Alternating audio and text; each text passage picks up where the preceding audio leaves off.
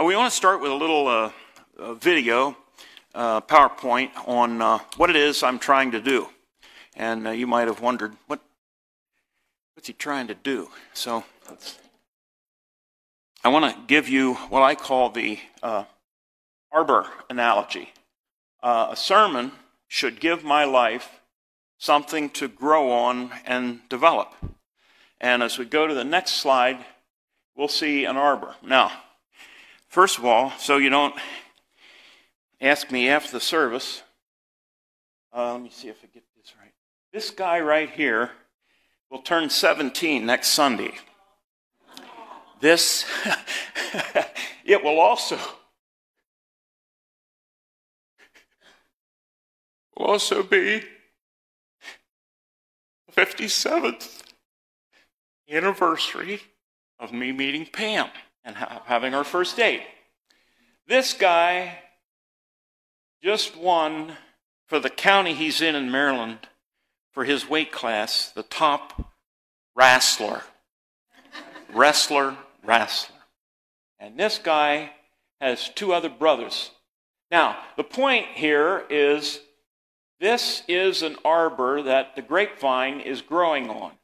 And a sermon doctrinally should give the saints an arbor for their life to grow on. It gives some structure. So if we go to the next uh, uh, picture, there should be, there he is, he's kind of smiling. You see my Jack Russell over here, uh, Rudy.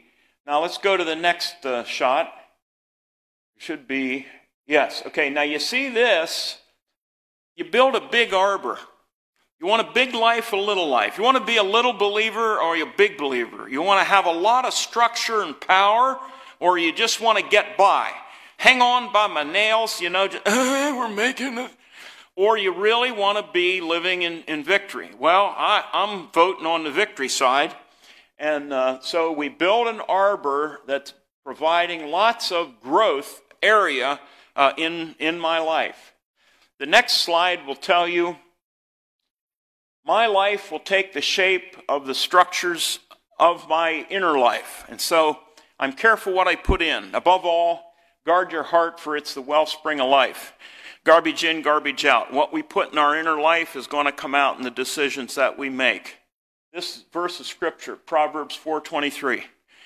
If any verse of scripture uh, I've ever used in helping people get on the growing side, it, it's this one. There are a lot of other ones. This, this is something you can take to the bank. Guard your heart with all diligence because out of it, out of that inner life, comes the structure and the decisions that, that we'll make.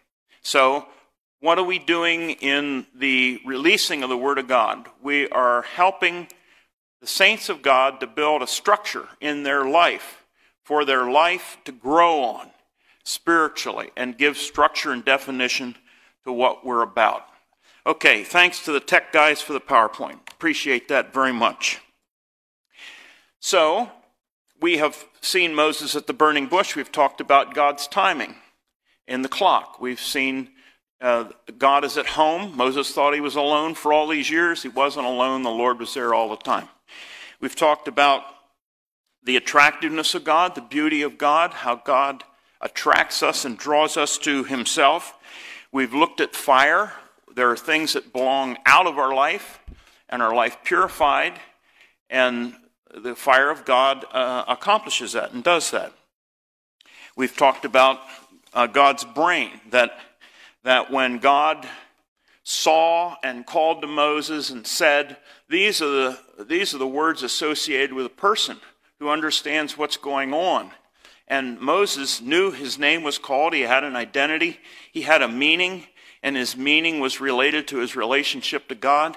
And Moses had knowledge. We have knowledge. He had knowledge of God, he had knowledge of himself, and he has knowledge of, of other people. So the beliefs about the person of God are so critical to the growth of our life. They're like the forms that we pour our life into. And um, a lot of us create problems for ourselves by wrong thinking about God, wrong thinking about ourselves, wrong thinking about other people. And that brings me to years ago on family radio, uh, Dr. Earl Radmacher, who either was or had been at one time the president of Western Conservative Baptist Seminary in Portland, Oregon, did a series of messages just called Right Thinking. We would listen to them on Monday nights when I was in Bowie, Maryland, pastoring, and then Wednesday night we would use that for the basis of our discussion and our Bible study before prayer meeting. Um, I have that series of tapes, but it is in Thank you. I got that series of tapes by tracking down, years after he did these sermons, Dr. Radmacher, and um, told him who he was or why I was calling him. And he said, You know, I, I have a collection of those cassettes. So I bought them. I got them. And they are in my garage. Now we turn to the sixth disclosure about the character of God, and that is his distance. Um, the Lord calls to Moses, and Moses says, Here I am. And he apparently was moving toward the bush, and God said, Do not come any closer. Take off your sandals, for the place you are standing is holy ground. Now imagine that. Someone calls to you Hey, hey, Marty, you know, Marty starts coming to, well, wait a minute, wait a minute, wait a minute. Don't come, don't come too close. This is just kind of a funny scene. He's called by name. He starts to come over. Wait a minute, just stop. Take shoes off. Place you're standing is holy ground. The whole idea of this calling and then, wait a minute, don't come any closer, is just laced with meaning. It's a picture of the distance of God the otherness of God. And uh, I must confess that to talk about this in our culture is a little difficult because there are many people who have the view that God is in glory and he has nothing to do. And he's just doting on anybody who will give him the slightest attention. It's almost like a 14 year old boy who's got a crush on a 16 year old girl and if she even looks at him, you know, he pays rapt attention. Um, well, I don't think that's what's going on here. And I don't believe that the Lord is in a posture that's like that.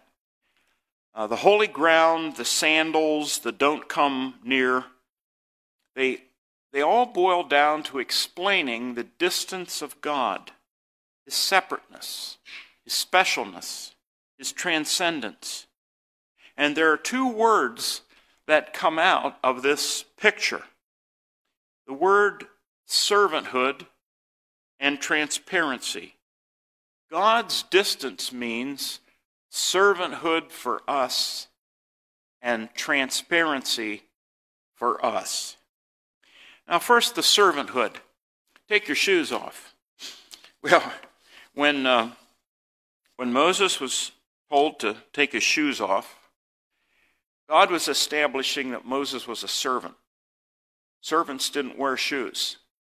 That's the whole meaning behind Luke 15 when the prodigal son comes home and his dad says, Get him a pair of shoes. He was elevated from servant to son. But God wanted to make it very, very clear that Moses, while he had an important mission to fill, we'd all agree with that, He's a servant. It shows the distant dignity of God and the servanthood of Moses. Now he calls it holy ground. The word holy is used 611 times in the Bible in 544 different verses. This is the first occurrence in the Bible of the word holy. Now, we live in a culture that the word holy is almost a bad word, or to even talk about holiness. But get used to it because holiness is a big deal with God. um, encountering the holiness of God prompts us to take a posture of, of servanthood. And um, Moses was being taught this that what God says is to be done, it's important, this is special. The whole idea of servanthood is taken up many times by Jesus. And in Matthew 20, um, you have the story of a lady coming and asking for Jesus to elevate the position of her sons to positions of prominence. And Jesus goes on in that uh, Matthew 20 to say, you know, the Gentiles, in their leadership model, they rule and lord things over people. And we've all worked for people who, who treated the employee that way, of lording over, of, of not really um, working like a team or whatever, the lording over of authority. Jesus says, It's not to be so among you. And he gets down around verse 26 of Matthew 20. It will not be so among you. Whoever will be great among you will be your minister. Whoever will be chief among you, let him be your servant.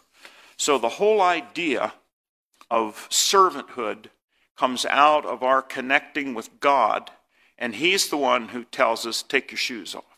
So we take our shoes off. Um, there are all kinds of applications for this great truth. Servanthood is not the outcome of some program. It's not, it's not anything other than the result of a relationship with God. God turns us into servants before Him. And so I teach about this, I talk about it, I try and practice it in my life.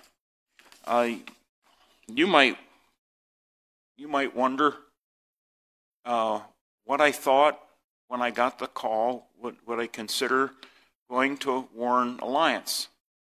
Well, yes, I certainly would consider because I work for God on a need to know basis. And there is so much I don't need to know. And without any offense to you, there are a lot of things you don't need to know either. Life just gets on a lot better if we see what's put in front of us and ask the Lord, is this, is this the way or not? And then we get an answer and we, we just proceed. Again, on a need to know basis. Um, my father-in-law taught me about need to know. The day we got engaged, he took a guy. He said to this young kid, "Do you like to shoot a gun?" Ooh, would I like to shoot a gun? Okay, here are the shells. We'll get the shotgun. We're going out in the backyard. Checks the time. Said, "Okay, let him go." Bang, bang, bang. Okay, put the gun away. I was proposing to Pam over the valley at a certain time. So we wanted a little celebration. The guy that shot the gun didn't need to know what he was doing. Dutch knew what he was doing. I knew what he was doing, and then Pam heard, What's all the noise? Well, you just got asked to marry me. So we don't need to know everything. We just do what we're asked to do, and it all came out really quite well. So we teach this, we try and model this in our life. And when we worship God, when we rehearse who He is and what He's done for us, this refreshes the whole servanthood of our life. Servanthood is born out of a worship of God, and it's fueled by the worship of God. That's why worship is so important. If I wanted to do something to suck the life out of the Christian community, I'd shut down worship. Or I would do to it all I could to interfere with it. Like, don't sing loudly. What? When I heard that, don't sing loudly, I was in my Peterbilt. And I must have been listening to gospel music. I was. And they were singing a song about Jesus coming. And I had the windows down in my Peterbilt, and I was sitting at a traffic light there was a pickup truck kind of in front of me with the windows up. Well, it must have been loud because the guys put the window down in the pickup truck and were going like this. They got the message. don't, don't sing loudly. Give me a break. Anyway, worship, worship starts the servant experience And worship fuels the servant experience. Every time we worship the Lord, we're reminded we're serving Him. We are serving Him. Now, uh, I have a passage of scripture in later in Exodus from chapters 19 to 31. I preached from for 16 months. Every Sunday except Holy Communion Sundays when I preach communion messages. This passage of Scripture explains how the covenant relationship between God and his people work. Explains the covenant. And I thought, well, the children of Israel were punished by building pyramids, so I'll use a pyramid to describe this covenant, how it works. The first level of pyramid is a relationship. God explains to his people how they got into a relationship with him. We don't explain how we got into a relationship with God. God tells us how we got into a relationship with him. The second level is morality. We have a relationship, we have a certain morality that we live, Ten Commandments. The next level is society. The Ten Commandments are applied to society. So when you hear somebody say, well, this is my private life and this is my public life, there is no difference between the private life and the public life of a Christian or of God's people. The morality we have as an individual is applied to society. The next level of the covenant is um, the ratification of it, where we say, Yeah, I'm all in on this. I believe this. This is what I understand. This is how I'm going to live. Then the top level of the pyramid is about worship. More information is about worship than anything else in the pyramid. Worship is the thing that keeps it all together. And if you just visualize the pyramid, you build a pyramid and it has no top on, the thing falls apart. Water gets down, it just tears the whole thing up.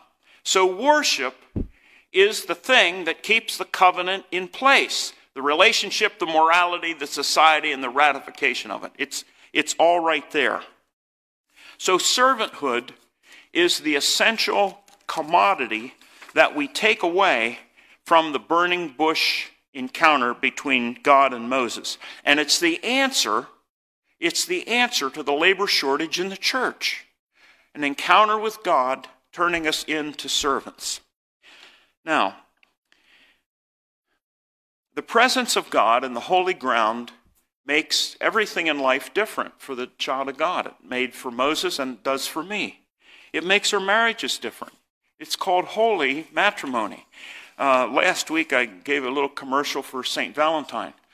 Before next Valentine's Day, I'm going to try and do research on the real St. Valentine. I, I've done research on the real St. Patrick. A lot of things said about St. Patrick that just aren't so. And I have a series of studies on the real St. Patrick. That's for St. Patrick's Day. I'll have one next year, Lord willing, for February for the real St. Valentine.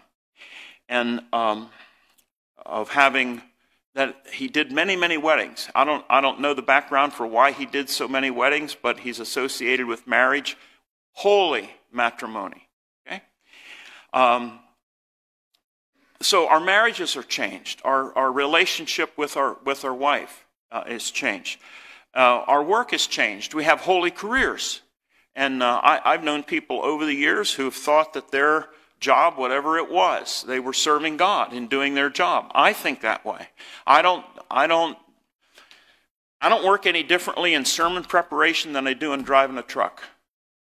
Both are holy tasks. Both are things that God has given me to do, and I'll do it to the best of my ability. And I thank the Lord for my job.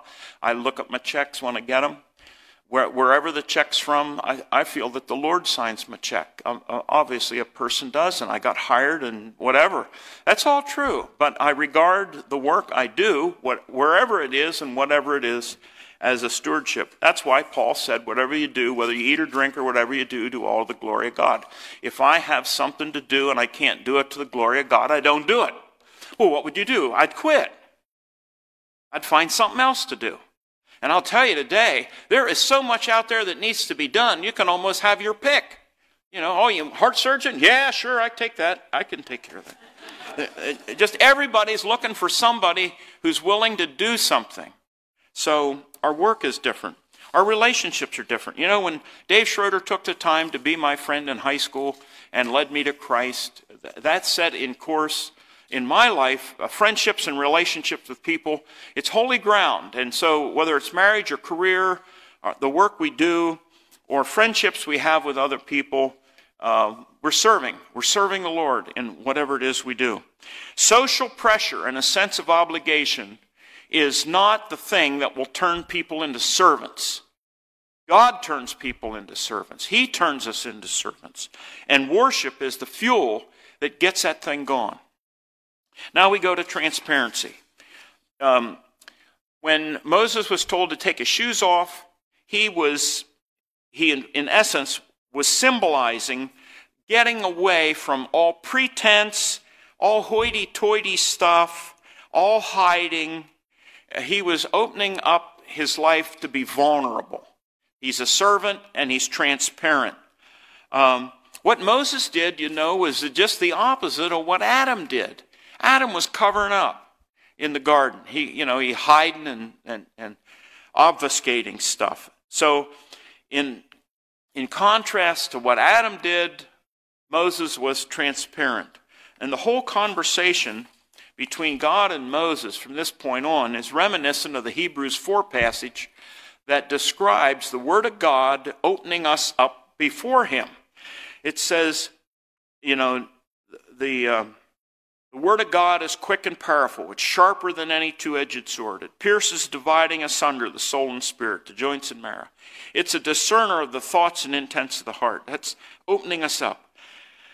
Uh, that's why in, in the Chinese church, my friends would say to me, when, when we would pray together, they would pray about me releasing the, the Word of God.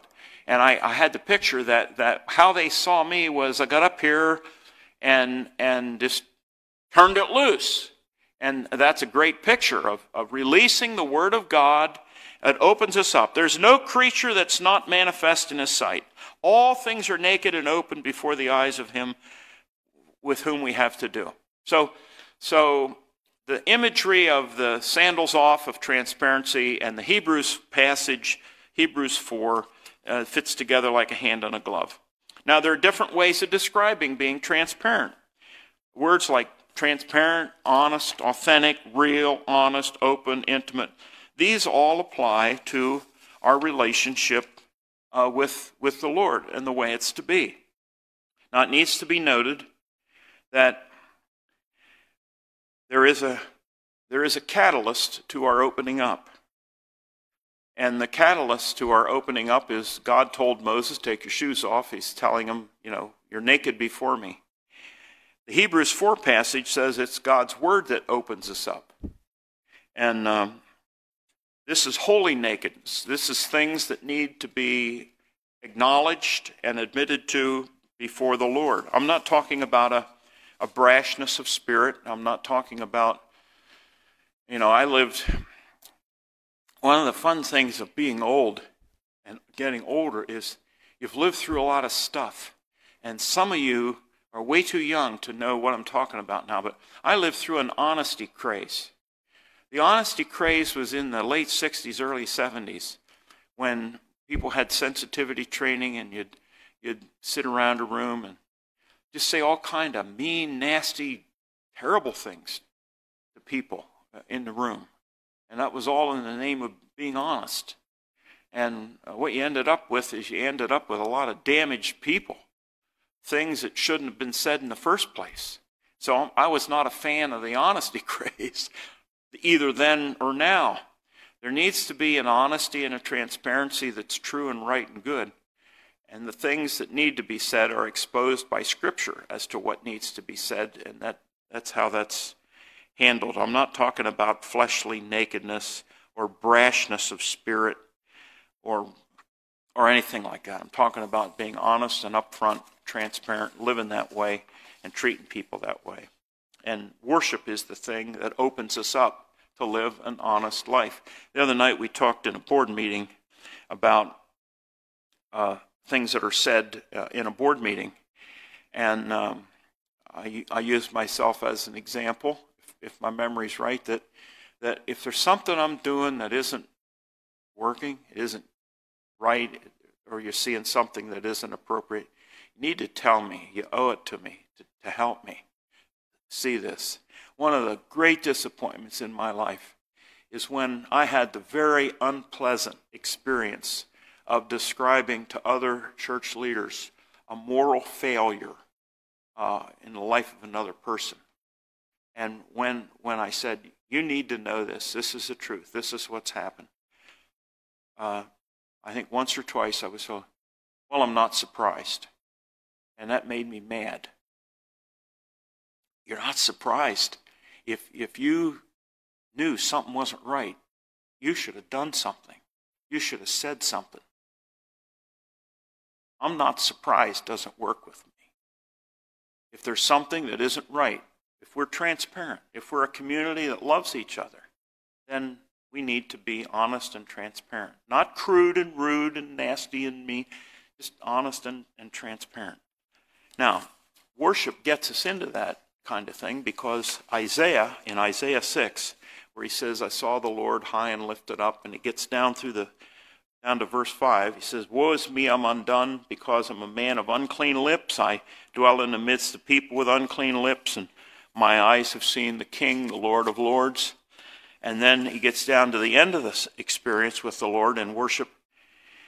He says, I heard a voice of the Lord saying, Whom shall I send? Who will go for us? And, and Isaiah says, uh, uh, Then I said, Here am I, send me. So as we wait on the Lord in worship, we, we get urges, we get nudges, we get inclinations about something that may be in line for us to do. But it all comes out of us being transparent with the Lord and of being transparent with other people. Now, let me apply this to marriage. Um, I've, all, I've said this before, so I'll make it quick. You know that when I was driving overnight, uh, Erie to Pittsburgh, I made four people who loved me really, uh, they'd say in Lancaster County, fahutzed. They were fahutzed with me. And um, all four of them told me this nicely. And they did. They did. Um, they're fahutzed in a nice sort of way. And, and then when Pam said she was going to pray, and I thought, yeah, you go ahead and pray. Then she prayed, and I got these two unsolicited invitations to do something else. Uh, I, I saw the, the writing on the wall. Now, all four of them could have said, it's none of our business. Or I shouldn't, I shouldn't do this. Or They didn't. I'm glad they all four um, gave me indications that they weren't happy with this and something needed to change. Something did change. And I got something far better. So tell the truth. Tell the truth. It needs to be done kindly and in love and all this kind of stuff. But transparency with God and transparency with people, this goes, this goes uh, together. Servanthood is part of this picture, but it's not the whole picture. The other half of the picture is this intimacy and closeness with God, where we're transparent with Him and that allows us to be transparent with other people. So the servanthood is with God, but that changes the way we work with people. The transparency is with God, but that changes the way we relate intimately and personally with those uh, closest to us.